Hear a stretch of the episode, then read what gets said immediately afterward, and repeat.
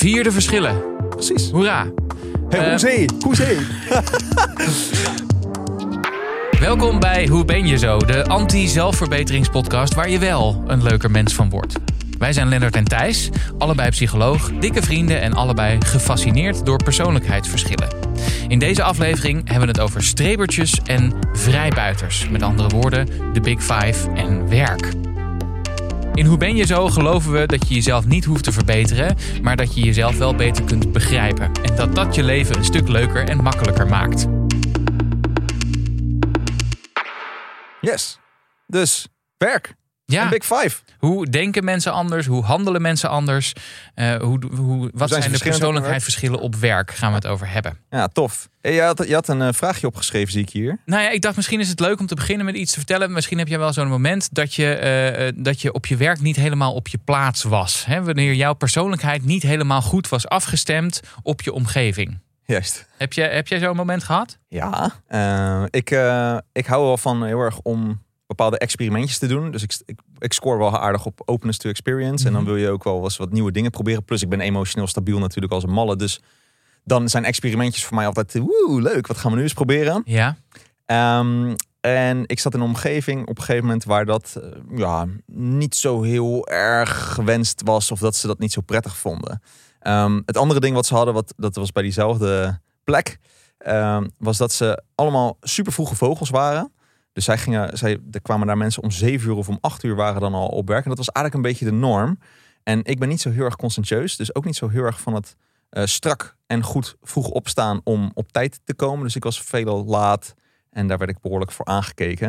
En dan kreeg ik soms wel eens de opmerking. Oh, uh, was je op vakantie? Of uh, ja, dat soort, dat soort geintjes die lekker onder water zijn. Uh, dat was niet helemaal mijn uh, cup of tea. Hmm. Zo, gezegd, hmm. zo gezegd. Dus was daar snel weer weg? Ik heb daar niet heel erg lang gezeten, nee. Ja. En jij? Nou, ik, ik, over het algemeen gedij ik niet zo heel goed in uh, werkomgevingen die heel erg uh, detailgericht zijn. Oh ja. Dus ik ben meer van grote stappen snel thuis, zeg maar. Meer wat, wat weinig op details gericht. Mm-hmm. Dus uh, ik heb ook wel op, op plekken gewerkt waar ik bijvoorbeeld, hè, waar er heel veel nadruk was op het perfect maken van een bepaalde draaiboek van een les, bijvoorbeeld. Hè? Ja, ja, ja. Nou, dan, dan, dan ben ik niet zo'n goeie daarin. Want ik, ik begin me dan een beetje druk te maken over het geneuzel, zeg maar. Ik denk, waar zijn we nou weer over, de, over die, al die details aan het praten met z'n allen? Um, en, en, en dan word ik wel eens een beetje geïrriteerd van, en dat is niet zo handig. Um, dit was toevallig op een plek waar ik wel lang heb gewerkt. Maar ik kwam op een gegeven moment achter, je kan ook gewoon je niet verzetten daartegen. En zelf wel een beetje grote snappen, uh, stappen snel thuis doen. Mm-hmm. Um, en een beetje, maar, he, dus een beetje wat schetsjes doen en niet al te gedetailleerd zijn. En dan het detailwerk overlaten aan andere mensen. Ben je namelijk snel klaar ja. met je werk. Ja. Het is niet de, de meest prettige manier om samen te werken. Maar wel de manier waarop ik het ook wel kon volhouden. Maar jij, jij schrijft ook best wel veel boeken, heb je tot nu toe al geschreven, Thijs. Ja. Maar daar moet je ook best wel wat perfectionistisch of soms gedetailleerd zijn. En of, of valt het wel mee? Nee, dat valt dus eigenlijk wel mee. En dat, dat is ook absoluut niet het, het, leuke, het leuke deel van het werk, vind ik. Dus het, het nakijken van proefdrukken bijvoorbeeld. Ja. Of het heel nauwgezet je hele werk nakijken. Uh, of het, het hele boek doorlopen op spelfouten. Dat is niet iets waar je me heel blij mee maakt. Dat zijn maar je doet het wel. Hele saggerijnige dagen. Ja, ik doe het zelf ook wel. Want dan kom je, ontkom je eigenlijk niet aan. Ik heb ook altijd iemand die meeleest. Voor de, iemand die wel op de details gericht is, zeg maar. Um, uh, en, en ik vind het veel leuker om het grote verhaal in de steigers te zetten. En na te denken over hoe kan ik dat neerzetten. Veel leuker dan dat ik al die detaildingen naloop. Ja. Ja, dus dat maar het is wel goed dat je, dat je dus iemand ook nog hebt die daar wel... We hebben altijd meerdere mensen die meelezen. En ook altijd wel uh, bijvoorbeeld uh, mijn assistent die, die, die ja. voor mij werkt. Die is dan bijvoorbeeld degene die de bron, de, de literatuurlijst maakt. Dan zorg ik al, dat alle bronnen ergens in het document staan. Maar dan kan zij gewoon dat heel nauwgezet is dus even fijn doen. En dat het ook helemaal goed komt. Want als je mij een bronnenlijst laat maken, dan, dan heb ik een hele slechte dag, kan ik je vertellen. We gaan het dus hebben over nou ja, de Big Five, hoe we dat terugzien in, uh, in onze werkomgeving. Ja, waarom doen we dat eigenlijk? Nou ja, kijk, uh, we hebben een groot deel van ons leven bestaat uit, uit werk voor heel veel mensen. Um, en daar moeten we met mensen samenwerken die niet per se onze vrienden zijn. Uh, maar dus wel onze collega's of onze klanten of leveranciers. En al die verschillen natuurlijk, die kunnen wringen. En dat is juist al heel erg interessant om dan natuurlijk te kijken, oké, okay, hoe speelt zich dat een beetje uit in werkomgeving? Want mensen ja. zijn er ook een beetje soms anders in werkomgevingen. Overal waar mensen samenwerken heb je dus persoonlijkheidsverschillen. En overal waar je persoonlijkheidsverschillen hebt, heb je irritaties. En heb je uh, mensen die anders werken. En dan is het wel handig om te snappen wat die verschillen zijn. Ook hoe dat er uh, zeg maar op werk uitziet. Om in ieder geval te snappen waar je zelf op zo'n spectrum zit. En hoe andere mensen anders zijn. En, en wij geloven er ook heel erg in dat... als je dat wat beter snapt, dat je ook wat, wat meer dat accepteert van jezelf en ook van anderen. Ja. Um, dus daarom is dit handige informatie om te hebben. Ja, en ik denk dat het ook wel goed om te weten is, is dat je ziet dat soms ook een, een overwegende neiging naar een persoonlijkheidsfactor in de hele cultuur van de organisatie of soms ook in binnen teams. Ja. Dus dan kan het zijn dat je, dat je denkt, jemig, weet je wel, ik voldoen niet aan het team of zo. Of ik pas er heel, totaal niet tussen. En dat kan omdat het hele team of de hele organisatie bijvoorbeeld met z'n allen veel extraverter is. En dat jij een van de weinigen bent die dan introvert is. En dan voel je je totaal niet op je plek. Maar hoe kan je daar dan wel gebruik van maken? Want eigenlijk ben je misschien wel super nuttig voor die organisatie. Er was laatst een, een, een rechtszaak volgens mij in, in een Frans arrondissement. Um, waarbij uh, iemand zijn ontslag had aangevochten. En die was namelijk ontslagen omdat hij niet gezellig genoeg was. Ja, omdat hij uh, niet meedeed aan borrels en niet zo vaak dronken werd met zijn collega's. En niet op elk uh, bedrijfsseminar al om, uh, om, om, om half zes 's avonds op de tafel stond te dansen van de drank. En die was gewoon ontslagen. Dus die werkgever had gezegd, ja, weet je, bent je, niet wat? Gezellig. Je bent niet gezellig genoeg. Dus, um, de, de, de, dus je, je. je past niet in de team spirit. Dus uh, weet je wat, dan, uh, dan, dan ontslaan we je hierbij. Hmm. Maar die heeft dus zijn ontslag aangevochten en heeft gewonnen. Juist. Dus je hebt gewoon het recht om niet gezellig te zijn. Op, uh, tenminste als je in Frankrijk uh, woont en werkt. Ja, ik zou wel denken, maar dat is aan de andere kant misschien van het verhaal. Als diegene ook echt zorgt dat de rest van het team ook echt chagrijnig naar zijn werk gaat. Omdat het gewoon een chagrijnige zeiksnor is. Ja. Ik, weet niet, ja, ik weet niet of je daar diegene dan echt voor kan ontslaan. Maar het, ja, het kan wel tegenproductief zijn, zeg maar, als iemand zo is. Dus ja. daar, daar is het misschien ook nog wel uiteindelijk wel... Ja, ik weet niet. Hij werd, in dat, stuk, hij werd in dat stuk geïnterviewd. En toen zei hij, nou, ik heb nog wel een ander idee van gezelligheid... dan elke middag om half zes drie wijntjes achterover tikken met je collega's. Ja, nee, dat kon is, ik me iets bij voorstellen. Dat, dat kan ik me ook ja. wel wat voorstellen. Um, zullen we ze een beetje doorlopen? Ja, we gaan, we gaan ze doorlopen en dat is, we, we zullen er even uh, redelijk snel doorheen gaan... en het meteen toepassen op werk. Hè? En dan voornamelijk de Big Five, waar we vaker over praten in deze podcast. Als je nou denkt... waar de hel hebben deze jongens het over? Luister dan even de eerste paar afleveringen van het eerste seizoen terug. Juist. Want dan, dan gaan we heel uitgebreid in op wat die... Um, op de individuele vijf ja, van de Big Five. Big Five zijn, die grote vijf persoonlijkheidsfactoren. Um, maar we gaan er voor nu even vanuit dat dat... Um, dat je dat al weet. Ja, dat dat zijn experts die jullie al hebben. Inderdaad. Precies. Maar uh, dus laten we er maar inspringen. Misschien de meest uh, voor de hand liggende. Extraversie? Ja, extraversie. Ja, dus uh, nou ja, een beetje de enthousiaste, energizende spotlightpakkers... Uh, tegenover de, ik zeg alleen iets in de vergadering als ik gevraagd word, mensen. Um, maar ja, dat zie je dus ook een beetje op die manier natuurlijk terugkomen. De, de, de, de blaaskaken in de vergadering misschien. Of degene die met het langste en hardste en grootste woord um, tegenover mensen... Hoogste die, woord. Hoogste woord, moet ik zeggen. Je hebt helemaal gelijk. Ik uh, ben heel slecht met spreekwoorden. Ja. Um, uh, tegenover mensen die dus ja, gewoon wat rustiger... en die wachten hun tijd wel af. En ja. uiteindelijk komen ze dan alsnog met hele goede ideeën... maar je moet ze soms wel een beetje uit de tent lokken om uh, iets te zeggen. Precies. Dus hoe zit dat verder met, met extraversie en introversie? Um, wanneer gaat dat bijvoorbeeld mis? Nou ja, op het moment dat iemand die introvert is... wel een baan moet doen waarbij je dus de hele tijd aan het praten bent met mensen. Mm-hmm. Bijvoorbeeld in de sales moet gaan zitten. Mm-hmm. Um, he, dus als je mensen de hele tijd moet, mensen moet bellen... of mensen moet aanspreken op straat... en je bent heel introvert... dan heb je geen leuke tijd op je baan, zeg maar. De andere kant natuurlijk ook...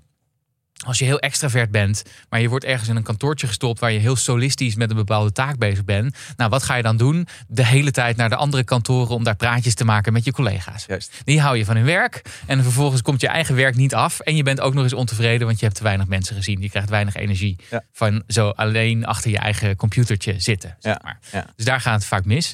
En je ziet het dus ook vaak in vergaderingen, wat je eigenlijk al zei. Hè? Dus uh, je hebt altijd een paar extraverten in het team zitten. Die hebben altijd... het gesprek in een die vergadering. Hebben veel, die hebben veel te zeggen, veel die te melden. Overal een plasje over doen. Precies. Die hebben ook altijd wel iets, die vinden iets. Of, die, of er zit weinig filter tussen denken en zeggen. Hè, hebben we het ook wel eens over Precies. gehad. Dus alles wat er gedacht wordt, moet er de hele tijd ook uit. Ja.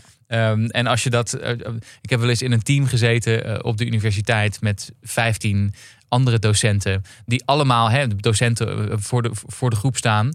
Tamelijk extraverte types. Nou, er waren lange vergaderingen, kan ik je vertellen. Want iedereen vond ergens wat van. Ik zelf voorop. Ja. De mensen die nu luisteren, die denken, nou, je kon er ook wat van. Dat klopt ook, want ja. ik was dan ook zo iemand. Ik vond dat ik overal iets over moest zeggen.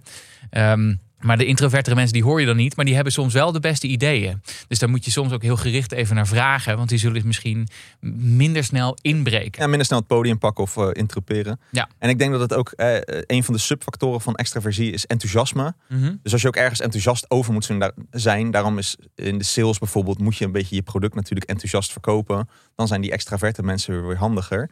Het is niet per se zo dat introverte mensen dus niet sociaal zijn. Het gaat niet alleen maar om het sociale aspect. Nee. Want introverte mensen kunnen heel sociaal zijn. Alleen uh, doen dat minder snel in hele grote groepen. Ja. Uh, waarbij extraverte mensen het juist lekker vinden. Ook als er geroezemoes is om hen heen. En dus veel st- stimuli. Uh, dus veel uh, uh, mensen die lekker lopen te praten in een hoekje daar. En dat de radio ook nog aanstaat. En dat iemand ook nog aan pingpongen is. Dat vinden extraverte mensen misschien wel prima. Waarbij de introvert denkt, alsjeblieft, geef me even een rustig uh, silent room of zo ja, ergens. Precies. En als je nou een heel extravert zelf bent en een extravert team bent en je hebt zo iemand die vaak afhaakt, dan is het, he, omdat hij een beetje introverter is, dan is dat echt niet omdat per se omdat hij je stom vindt of het team stom vindt, maar omdat uh, dat soort sociaal contact waar jij juist energie van krijgt, dat kost die persoon waarschijnlijk een stuk meer energie. Moet even opladen. Ja, precies.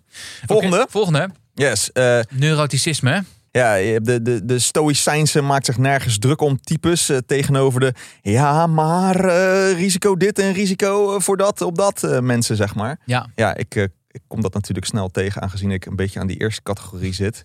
Uh, met mijn hoge... Iedereen is neurotischer dan jij. Iedereen is neurotischer okay. dan ik zo'n beetje. Dus ja. uh, ik vind dingen snel goed. Ik had uh, toevallig vanochtend nog een uh, vergadering waarbij ik... Uh, nou, er werd een soort voorstel gedaan en dan wordt er altijd gevraagd om, uh, zijn er bezwaren? Hè? We hebben een bepaalde uh, vergaderstructuur waarbij we bezwaren dan van mensen soort van op tafel brengen. En ik heb niet zo heel snel een bezwaar, omdat ik al snel dingen goed vind en uh, ik wil wel zien wat er gebeurt. Weet je, ook al gaat het fout, maakt mij niet zoveel uit. Ik ben wel benieuwd.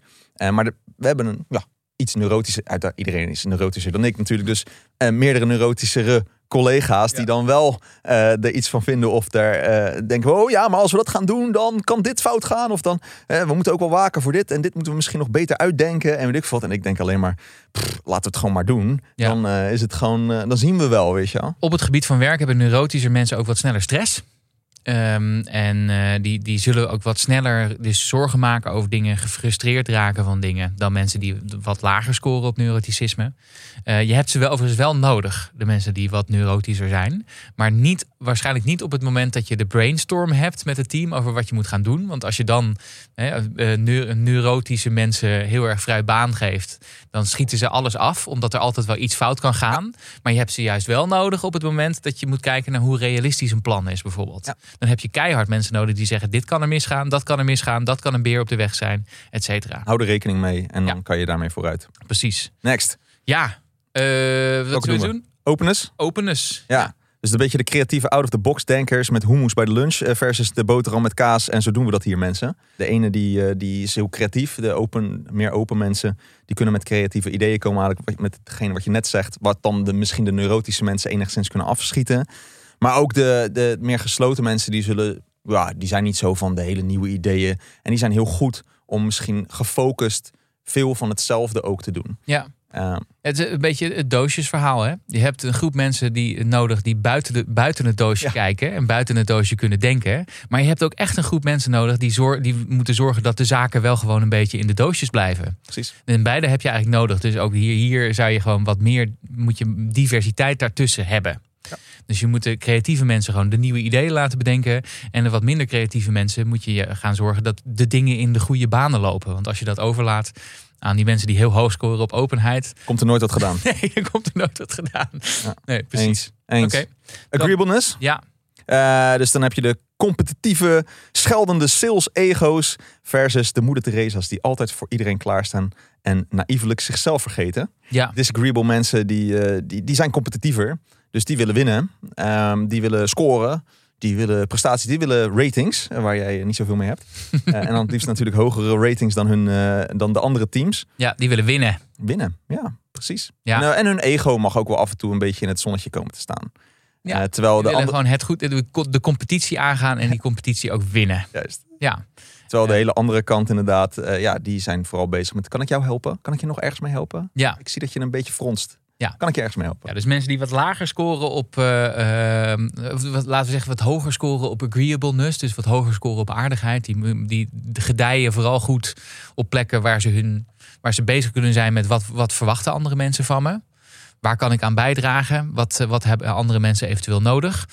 Gegeven dat ze ook genoeg oog hebben voor zelfzorg. Hè? Want daar gaat het natuurlijk vaak mis. Juist. Uh, dat je zozeer bezig bent met voor andere mensen te zorgen dat je jezelf vergeet. Dus dat is wel een hele belangrijke.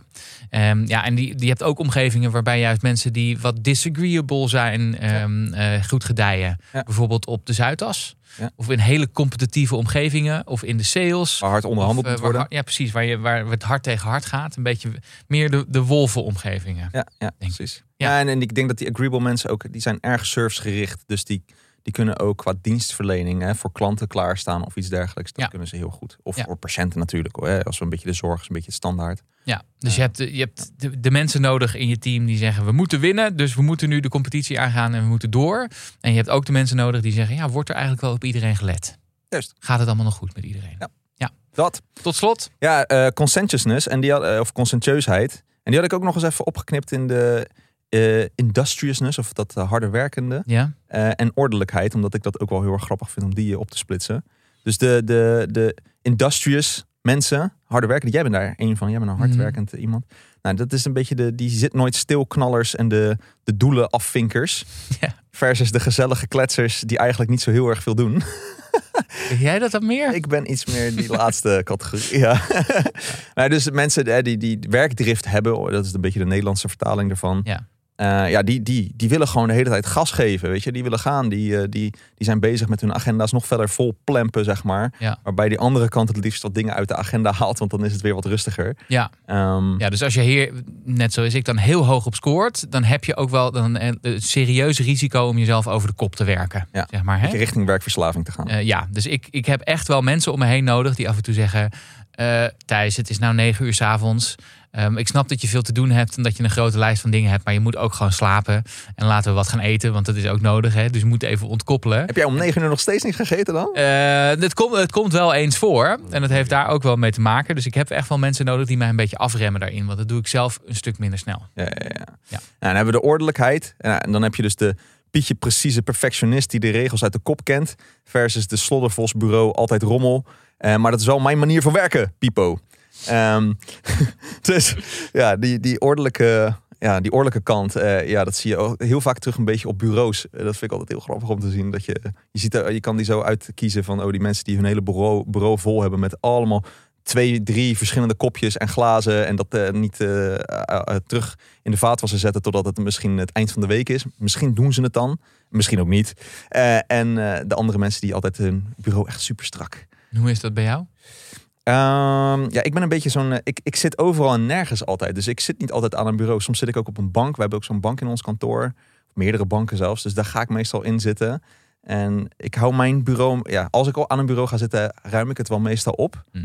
Maar eigenlijk ben ik niet zo heel erg ordelijk. Dus ik weet niet waarom ik dat wel op werk doe. Maar ja, dat zie je dan aan mijn hoeveelheid tabbladen die dan openstaan. Hoe ordelijk dat dan weer is. Nat. um, maar goed. Ja, eh, not so much. Jij? Ik zit wel meer aan de rommelige kant. Hmm. Ja, dus ik heb dan thuis een bureau. Dus dat, nou ja, ik hoef niet plaats te maken voor mensen die daar de volgende dag moeten werken. Dus dat, daar staan ook wel stapels en drie stapels boeken. En dan af en toe dondert zo'n stapel weer in. Dan word ik midden in de nacht wakker van gestommel. En dan is weer zo'n, zo'n enorme stapel omgevallen. Ja. Uh, dat, dat gebeurt nog wel eens, ja. ja, ja. En ik denk, ik denk dat die ordelijke mensen ook wel erg... Hè, die zijn dus ook wat meer uit van de regels. Hè, die vinden uh, bepaalde regels of bepaalde structuren of processen erg belangrijk. Dus die zullen daar ook erg op hameren van... hey, dit gaat niet volgens het regeltje. Waarbij die Orde, niet-ordelijke mensen ook denken... ja, regel, who cares, weet je wel. Uh, we gaan er gewoon af en toe overheen of uh, doorheen. Dat maakt helemaal niet uit. Valt erover te praten, precies, over die regels. Hè? Hoe boeiend is die regel nou? Precies. Dan hebben we nog een, een, een zesde van de Big Five. Nummer vijf van de vier musketeers. Ja, nee, de, nummer zes honesty, humility. Ja, hoe zit het daarmee? Hebben we ja, dus, dit uh, over weet gehad? Je, de, de honesty kant, hè, de, de recht voor je raapjes uh, tegenover de roddelaars eigenlijk. Weet ja. je? Dus uh, mensen die een beetje achter mensen hun rug omkletsen. Uh, die zijn wat minder eerlijk of die misschien wat dingen stelen op het bedrijf. Oef, ja. Is er een plek voor mensen die laag scoren op honesty of humility in de bedrijfsvoering? Hmm, dat is een hele goede vraag. Uh, nou ja, als het een beetje een politieke organisatie is, ja. daar gedijen die mensen vaak natuurlijk wel beter in. Want die kunnen af en toe wel wat backstabberig gedrag vertonen. Ja. Wat hunzelf in ieder geval helpt om hoger in de rankings Soms te komen. Soms moet je een beetje machiavellistisch zijn om ja. je doel te bereiken. Ja, om het voor elkaar te krijgen. Ja, ja, ja, dus dat, uh, dat hebben we daar. En de humility kant, hè, dus de, de bescheidenheid kant. Nou, de, beetje de, de, ja, ook daar zie je een beetje de uitbuiters en politieke spelletjespelers versus de stille werker die niet eist, maar wel stevast doorgaat, zeg maar. Um, en nooit echt heel goed beloond wordt. Dus ja, die mensen mogen af en toe ook wel eens een keertje voor, ze, voor hun eigen rechten opkomen. Uh, denk ik zo. Hey, en hoe zit het nou met, uh, met wat nou het beste werkt? Of, of welke mensen of welke combinatie van factoren de beste werkprestaties uh, levert? Of, of die het meest succesvol zijn op werk? Ja, wat wel interessant is aan dus die Big Five en ook uh, dat Hexaco-verhaal, is dat daar een hele goede uh, onderzoeksbasis is voor wat nou goede werkprestatie oplevert. Ja. Zeker in vergelijking met dingen als de M B T I en de D I S C die we al een keertje afgebrand hebben. Uh, dit laat duidelijke voorspellers zien. En wat we dan zien is nou, naast hoge intelligentie, wat heel erg zorgt voor goede werkprestatie. Want dat is eigenlijk nummer één. Hoe hoger de intelligentie, hoe beter mensen presteren vaak op werk. En de, de volgende is dan conscientieusheid. En dan met name dus die industriousness of dat, die werkdrift. Dat zorgt ervoor dat dat zijn hele goede voorspellers voor goede werkprestatie. Wat daarna een beetje komt, maar ook wel uh, uh, belangrijk is, is dat mensen dus een, een bepaalde vorm van agreeableness hebben. Dus uh, wel enigszins vriendelijk zijn, want anders kunnen ze niet zo goed samenwerken. En uh, emotioneel stabiel zijn is ook nuttig. Uh, want dan ja, durven ze meer dingen, stappen te zetten en zijn ze minder angstig of hebben ze minder stress. En kunnen ze dus ook langer volhouden, want mensen met hoge stress kunnen uiteindelijk ook een keertje uitvallen.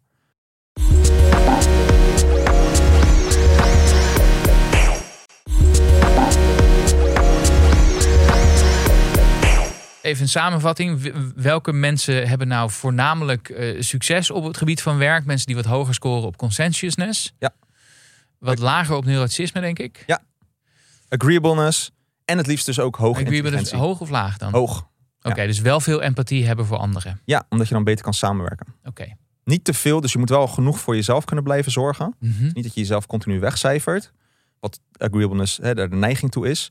Uh, Uh, maar wat op zich wel gek is, want je zou te zeggen dat ook juist mensen vooruit een beetje haantje de voorste zijn, die, die juist de competitie aan willen gaan en die willen winnen in plaats van het samen willen doen. Maar dat blijkt dus niet zo te zijn. Nee, uh, want die, die kunnen nog wel eens voor eigen gewin iets te veel gaan wat niet zo goed voor de organisatie of de werkprestatie is. Ja. En dus mensen die agreeable zijn, die doen het gewoon ook voor het bedrijf. En dat helpt dus heel erg. Hm. Um, en als we ook kijken naar die honesty, humility, dat is ook daar hoog op scoren helpt ook in die werkprestatie.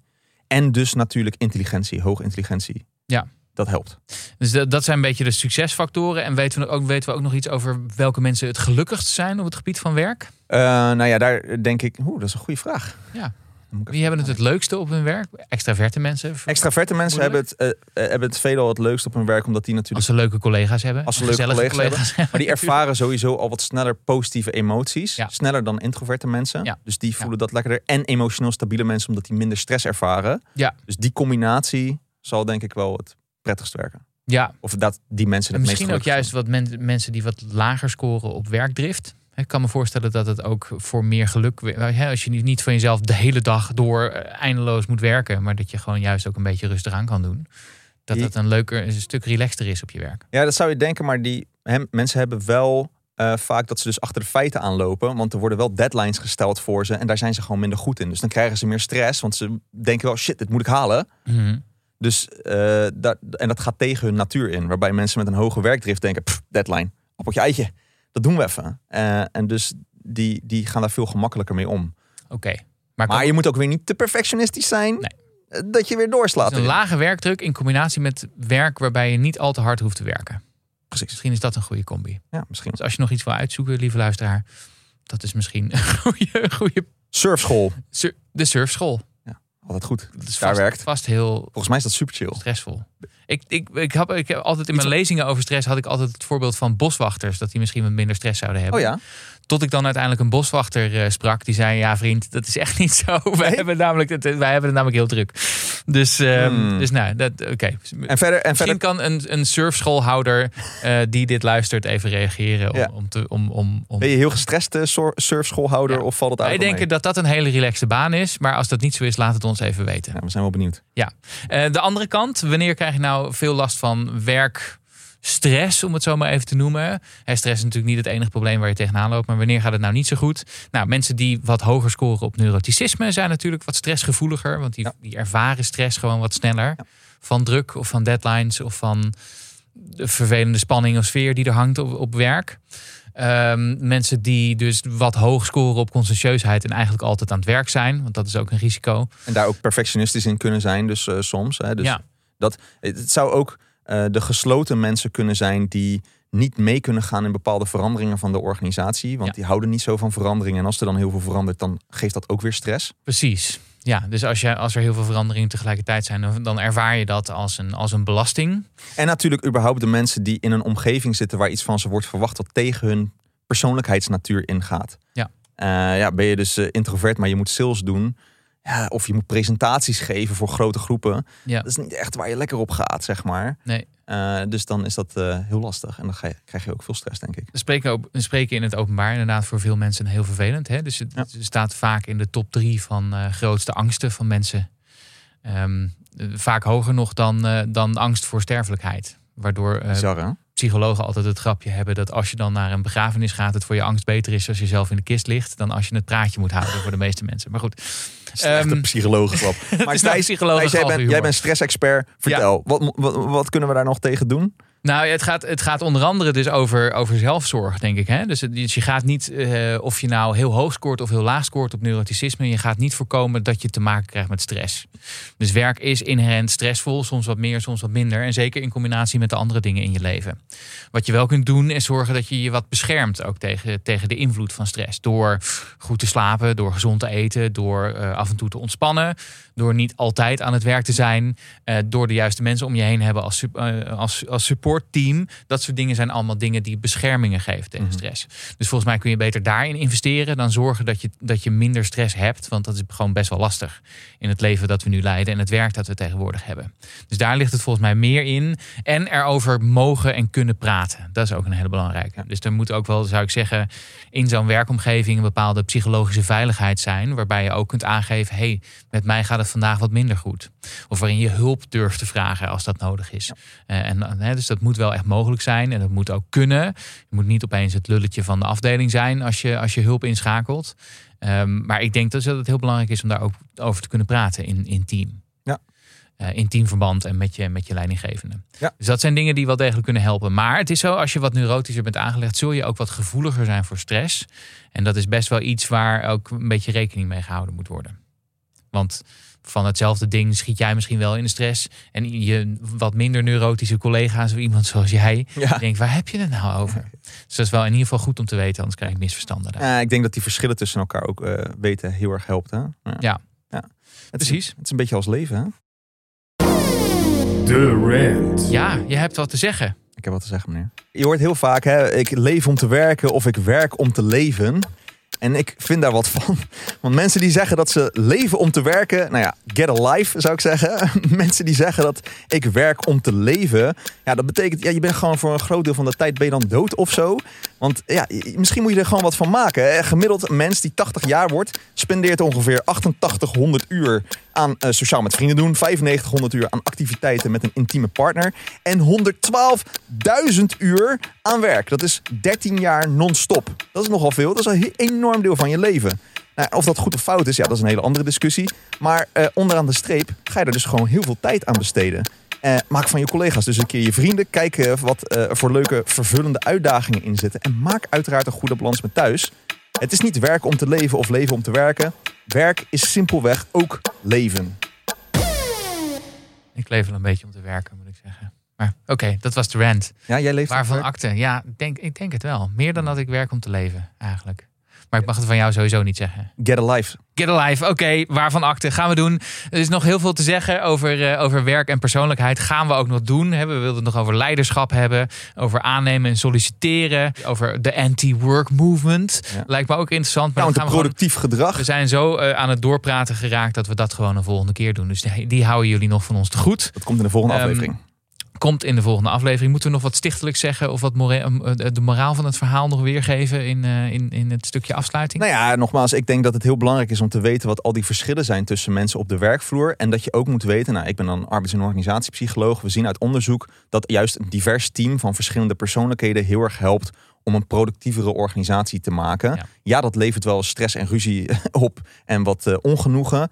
Uh, maar het is wel belangrijk dat we die verschillen onderling hebben. En als je die dus van elkaar accepteert en ook daar juist de vruchten van probeert te plukken, dat gaat je werk een stuk prettiger maken in het algemeen. Ja, dus het is misschien wel handiger of, of prettiger of frictielozer op het moment dat je een team hebt die alleen maar uit dezelfde types bestaat. Ja. Maar je maakt allemaal dezelfde fouten en je loopt allemaal de verkeerde kant op op het moment dat het, eh, dat het in je blinde vlek zit. Dus wat je maar beter kan zorgen is, ja, dat is irritant, maar zorgen dat er heel veel verschillende mensen, verschillende types, verschillende denkers ja. in je team zitten. Want dan krijg je de beste resultaten mee. En ja. af en toe ook een beetje ruzie. Precies, en daarom denk ik, ja, diversiteit en inclusie, dat gaat ook heel vaak over gender en huidskleur en dergelijke. Nou, dat is, dat is ook zo. Maar het gaat denk ik ook om de verschillende persoonlijkheden in je team. En dat iedereen vooral zichzelf mag zijn, ondanks en of juist vanwege die verschillen. En dat is denk ik ook heel erg belangrijk. Ja, vier de verschillen. Precies. Hoera. Hey, uh, hoezee, hoezee. Nou, post. Okay. We hebben post. Yay. Yes. Nou, een vraagje van Nicole. Uh, discipline of geen discipline? Wat maakt dat de een hierover beschikt en de ander totaal niet? Bijvoorbeeld met eten, sporten, nou ja, bijvoorbeeld werk ook misschien. En is het maakbaar en hoe train je jezelf daarin? Ja, goede vraag, ja. denk ik. Ja. Um, uh, een van de er is hier een, een component die heeft te maken met je aanleg, met je persoonlijkheid. En een component die te maken heeft met gedrag, volgens mij. Ja. He, dus je hebt, we hebben het wel vaker gehad over conscientieusheid. Een van de Big Five, als je daar heel hoog op scoort, heb je gewoon wat meer discipline, wat meer werkdrift. Ja. Dus dat is de. Hè, dus zo ben je gewoon in elkaar gezet. Zo ben je gemaakt. Um, dus, dus dat is een deel van wat we discipline noemen, denk ik. Mm-hmm. En een ander deel gaat over gedrag en wat je jezelf aanleert, ja. denk ik. Ja. Dus of je nou heel hoog scoort of heel laag scoort op de conscientieusheid, je kan jezelf aanleren om effectief doelen te stellen, een planning te maken. Um, uh, al, al dat soort dingen die daarbij helpen. En daarbij helpt het vaak, hè, dat was ook nog de vraag, um, uh, over, hoe, hoe train je jezelf erin? Wat vaak helpt is als je jezelf wat lage doelen stelt. Dus niet in één keer, ik ga vanaf nu elke dag trainen of elke dag sporten of uh, nooit meer iets ongezonds eten. Want dat gaat natuurlijk mis en dan vervolgens haak je af omdat je denkt, het is toch niet haalbaar.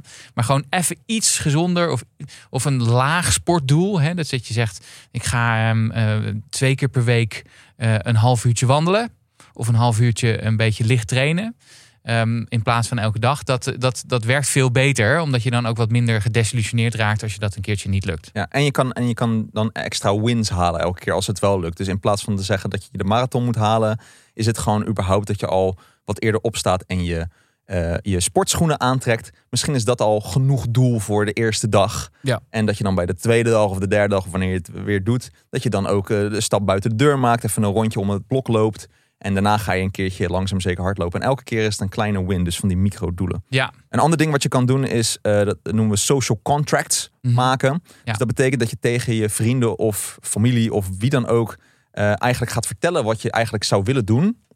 En wat je doelen zijn. Uh, en omdat je het tegen hun verteld hebt, dan voelt het zwaarder voor jou om het ook daadwerkelijk te doen. Ja. Uh, en dus ga je ook sneller, ben je sneller geneigd om dat doel daadwerkelijk. Wil je meer sporten of weet ik veel wat. Of uh, wil je een bepaalde deadline halen. Zeg dan wanneer die deadline is tegen andere mensen. En hou je daar dan dus ook wat makkelijker ja, aan. Want discipline, dat is vaak wel een misverstand. Hè? Discipline hoef je niet in je eentje te doen. Daar kun je ook dus andere mensen voor inschakelen om jou te helpen ja. in wat je wil bereiken. Dus dat is, het gedra- dat is wat je aan kan passen. Maar het is dus ook voor een deel aanleg. Precies. Dus sommige mensen zijn er beter in dan anderen. Probeer ja. er gewoon stapjes in te maken. Ik hoop dat dat helpt, Nicole. Yes. Oké. Okay. Wat heb jij over jezelf geleerd in deze aflevering? Dat willen we natuurlijk heel graag weten. Laat dat via, uh, aan ons weten via onze sociale media kanalen. Je kunt ons vinden onder de naam Hoe ben je zo podcast op Instagram en TikTok. En we zijn en YouTube inmiddels trouwens ook. YouTube ook, niet vergeten. Um, uh, we zijn heel benieuwd wat jij over jezelf hebt geleerd. Over werk en over persoonlijkheid. Precies, heb je vragen? Stuur ze lekker naar ons door. En ook al je opmerkingen. Geef ons, uh, volg ons natuurlijk op al die verschillende kanalen. En geef leuk. ons een rating. Dat vindt Thijs niet leuk, maar ik wel. Ja, en onthoud, nee, je hoeft jezelf niet te verbeteren. Een leuker leven begint bij meer begrip en acceptatie van jezelf en anderen. En bij het idee opgeven dat je anders moet zijn dan je bent. Dat geldt voor strebertjes en ook voor vrijbuiters.